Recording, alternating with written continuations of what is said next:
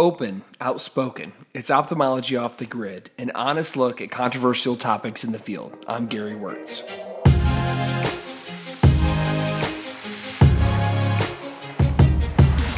New developments in ophthalmology often translate to positive impacts on patients. In some cases, these advances can aid in changing patients' lives. Today, I speak to Dr. Ken Beckman about his contributions to innovations taking place in the cornea space. Ken is in practice at Comprehensive Eye Care of Central Ohio and is also a clinical assistant professor at The Ohio State University. He tells us about his involvement with the development of corneal crosslinking and with clinical trials with Avedro. Listen as Ken gets down to the specifics of the current conversation surrounding corneal crosslinking and the different challenges the treatment presents, coming up on Off the Grid.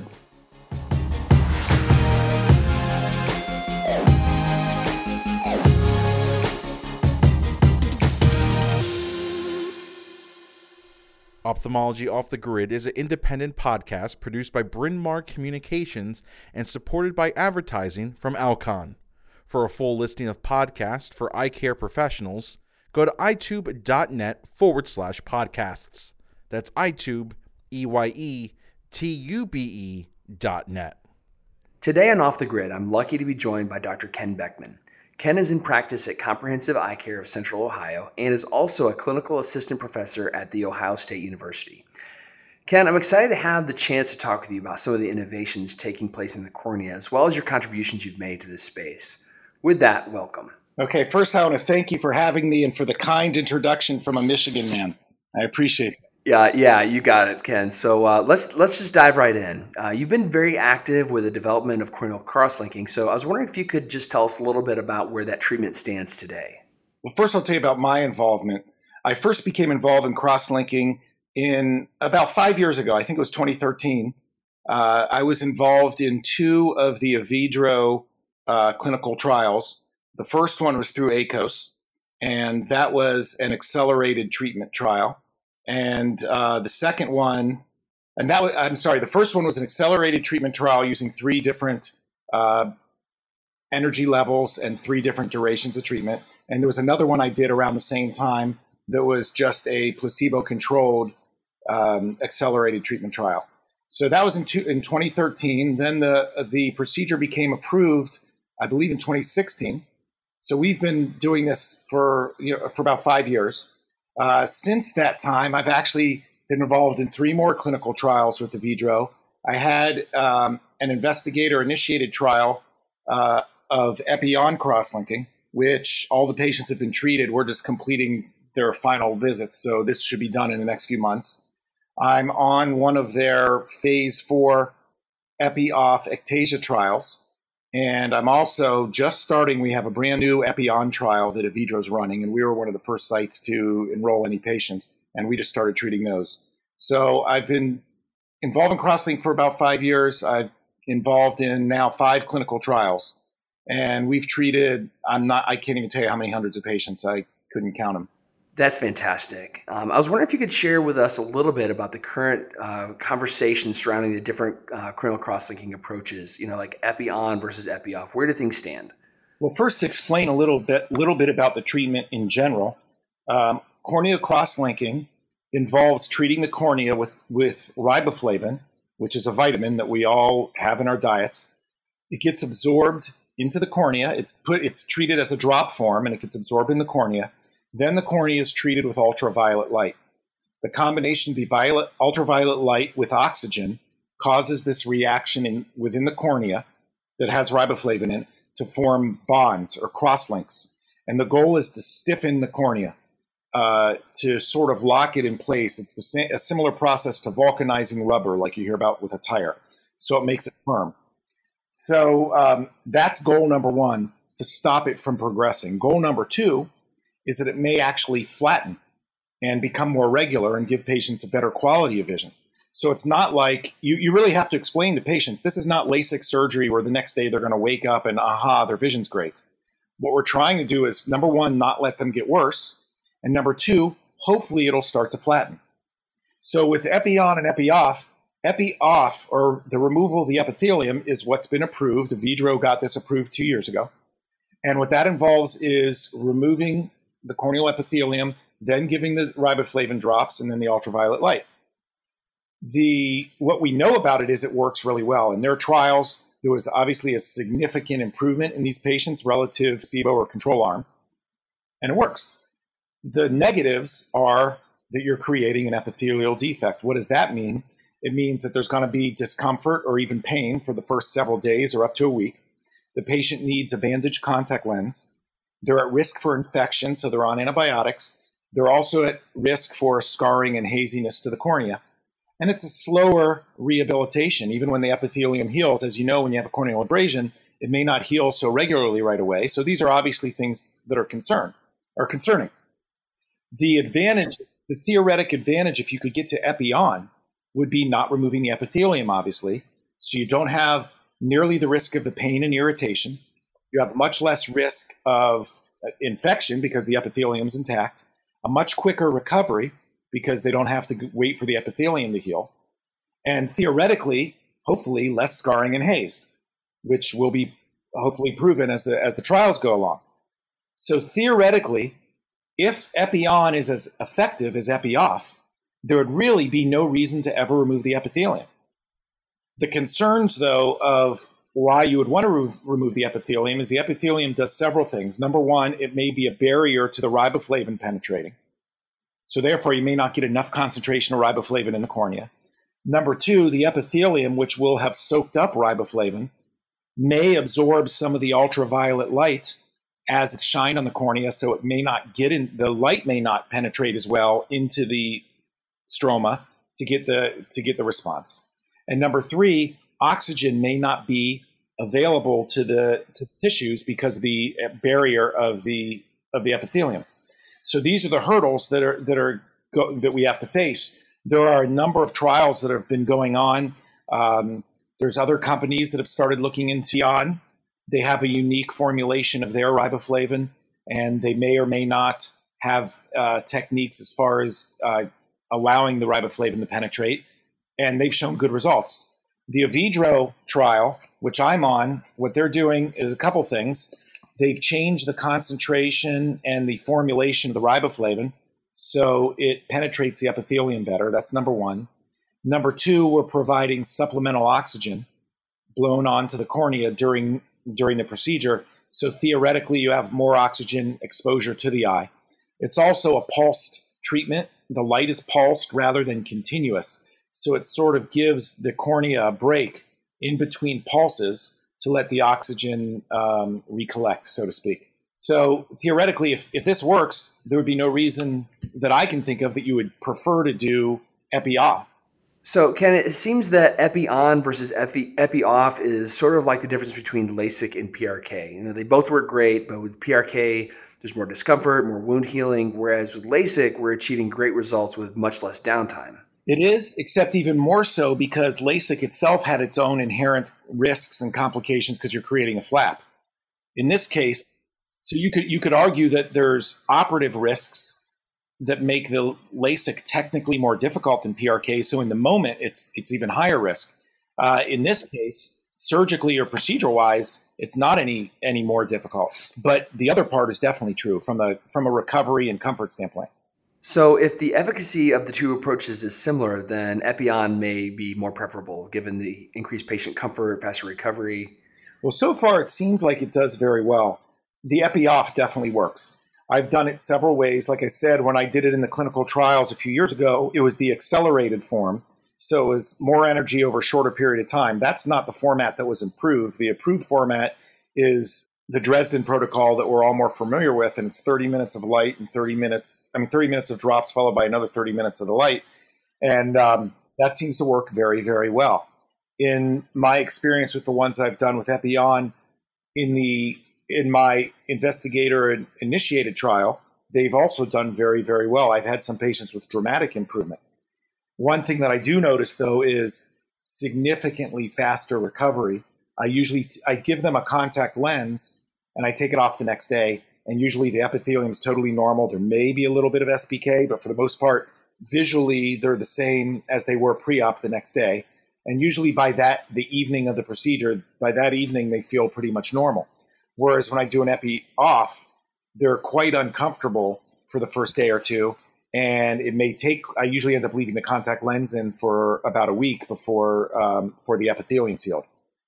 From a standpoint of scarring, haze, and infection, I haven't seen any of that with the Epi-on patients, but I did have a number of patients who had either an infection or scarring on the cornea um, and haziness with the epi-off. They all did fine. I didn't I didn't see any that limited their um, acuity afterwards, but you do see that.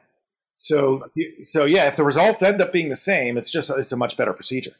And now, how does topo guided PRK fit into the equation? Well, I I have not done any. I do think it's definitely an area of opportunity from what I've seen.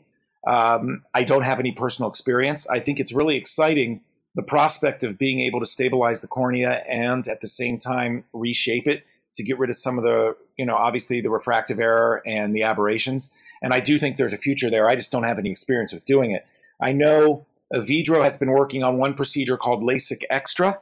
And what that involves is at the time of LASIK, creating a flap, doing the LASIK procedure, then putting riboflavin on and closing the flap and doing cross linking in the moment. But those are, uh, as far as I believe, those are not done on cones. Those are done on patients who may be at higher risk or maybe not. I don't have the specifics on that, but to, to allow them to have stability. I think that's an interesting one.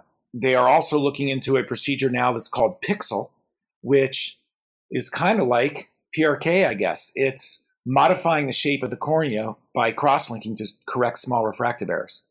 And it can be done for near or far, depending on what part of the cornea you would treat. You could have a cornea, the center part of the cornea shielded and have like a ring of exposed area to make the cornea steeper to theoretically help with near, or you can treat the center to get flattening to correct uh, mild myopia. And again, no, I'm not. I have not been involved with those clinical trials as well, but I think there's a lot of opportunities with that, and it would be nice uh, to fine tune small refractive errors with cross linking. So it sounds like PiXL may provide some pretty interesting opportunities in the future. Oh, absolutely.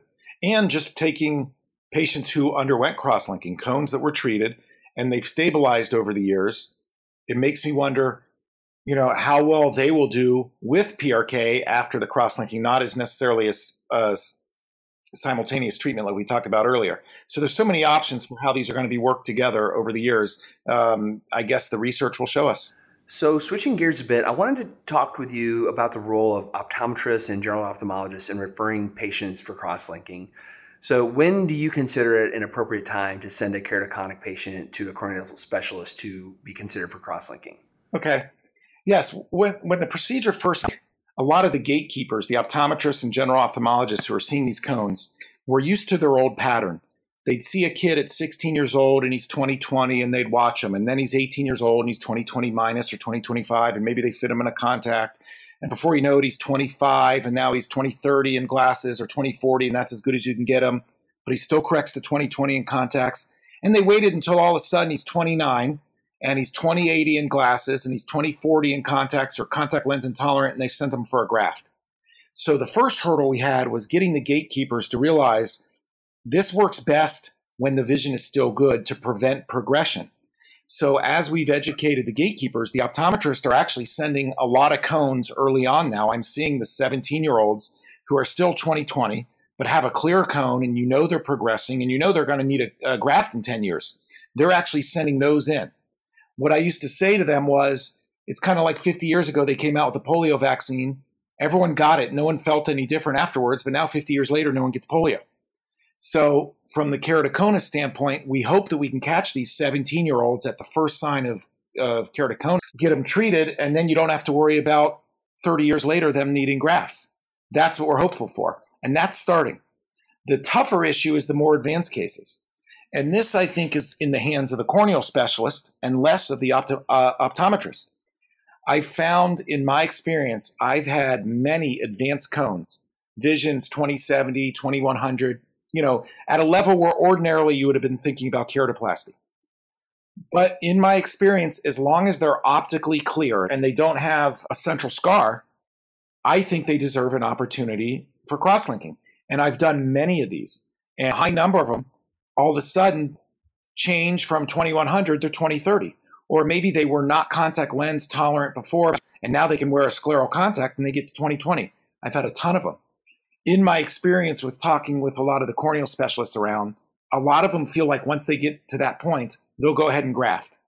And the logic may be in my hands, they could still end up 2025. That's a great result. From my perspective, if you're a 23 year old, even if you did a graft and you end up 2020, you're 23. You have a lifetime of wear and tear. You have the risk of trauma. There's a high likelihood you're going to need a second graft in your life and maybe a third. Based on that, I feel like they deserve the opportunity. Then they also deserve the opportunity of a scleral contact fit. Most patients now with a really good fitter, you can get a contact on. And again, if the if the cornea is optically clear, you should be able to get good vision. So to me, in almost every cone, unless there's a true contraindication, such as scarring, even a thin cone, I think if they're at graft level, they deserve the opportunity to at least explore the cross linking. Because at the end of the day, if it fails, they get the graft anyway. Yeah, I mean, I think they at least deserve the chance to explore the option. Right. If they're already at graft level, exactly. If your alternative is saying we're going to the OR tomorrow, I think they deserve an opportunity. And I think the data will show this. And I have a number of patients already, you know, that I've collected that had graft level uh, vision that we treated and ended up doing very, very well that are driving now and, and um, seeing just fine. So, what about patients with keratoconus and cataracts? So, how do you address those um, those people? What what are the challenges that you face there? Well, that's one of the big discussions we have. And in fact, just to give a little plug, this coming uh, April of 2019, our Cedars Aspens organization, along with the Cornea Society and Apex, are holding a conference, a freestanding cornea conference called Cornea 360.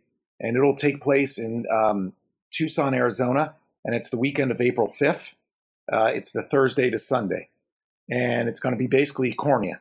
And uh, among the topics are the one that we talked about previously. Does every patient with um, keratoconus deserve an opportunity at a graft and a scleral lens before going to keratoplasty? And the other one is how do you deal with a keratoconus and cataract? So, in my opinion, there's several different variables. Let's obviously assume we're talking about a cornea that's optically clear, because if there's a scar, it's a moot point. You got to ha- take the cornea off to, to do the cataract if you can't see through it and those are patients that are getting triples. Um, if the cornea is optically clear so that you can do the graft and the cornea is stable, so it's a 70 year old and you're pretty sure that it's stable, I think it's very reasonable to get the cataract out first, especially if it's a significant cataract. The cornea may change for months to years. And if you're going to do cross linking for the purposes of getting a better cornea, when do you jump in? If you jump in at three months, six months, uh, you're making the patient wait and you may not get to the final target anyhow. So, in my experience on those patients, I usually aim for uh, leaving them a little bit. A couple reasons. One is I feel like the IOL calculations tend to be off and they tend to get a hyperopic result to begin with. And number two, if they do get cross linking later, they will also get a hyperopic shift. So I do tend to target a little more myopia. But on those patients in general, I'd probably try the cross linking first. And oftentimes you're amazed at how much improvement they get with the cataract, and you may not need to do anything with the cross linking. And if they do start to progress, you can do it. On the other hand, if the cornea is really distorted, it's not unreasonable to do that. If it was a pediatric cataract where they go very, very rapidly and they have keratoconus, in those patients, I would probably want to do the cross-linking first because in a 15 year old, uh, six months can make a huge difference. So I would want to get the cornea treated.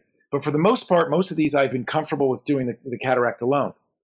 As far as the use of a toric, you have to understand a couple of things. If the cornea is reasonably regular, I'm very comfortable with using a toric with the understanding to the patient that this may be merely debulking their, their astigmatism without completely correcting it.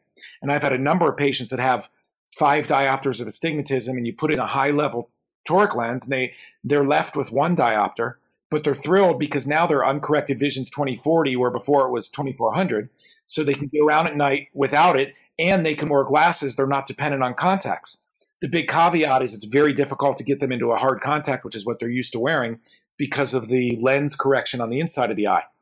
So if they were to wear a hard one, it has to be a back toric and it's very complex, but they may be able to get away with a soft one. So I think I think all those options are on the table. Yeah, I think that the uh, definition of success is a little bit different in keratoconus patients. I think reducing their astigmatism, as you mentioned, is huge, and uh, you know that that can have a huge impact on patients. But I, I do agree, have to be careful. You know, if they're Um, if they're used to a hard contact lens, there's still some nuance there. So, you know, proceed with caution. But I think there's a, a ton of opportunity to help these patients. Oh, it's it's been amazing. It really has been amazing. The the changes in people's lives, especially these young kids, is incredible. Ken, that's awesome. I uh, really appreciate all you're doing. Thank you so much for what you're doing to positively affect our patients. And thank you again for sharing your thoughts with us today. Thank you very much. I appreciate it.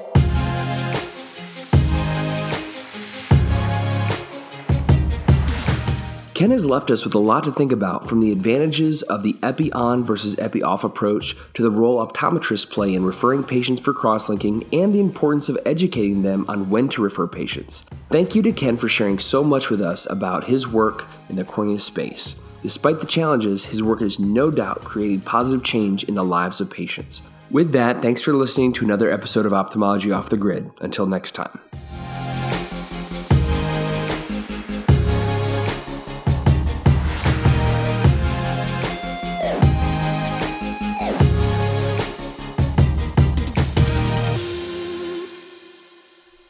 Ophthalmology Off the Grid is an independent podcast produced by Bryn Mawr Communications and supported by advertising from Alcon.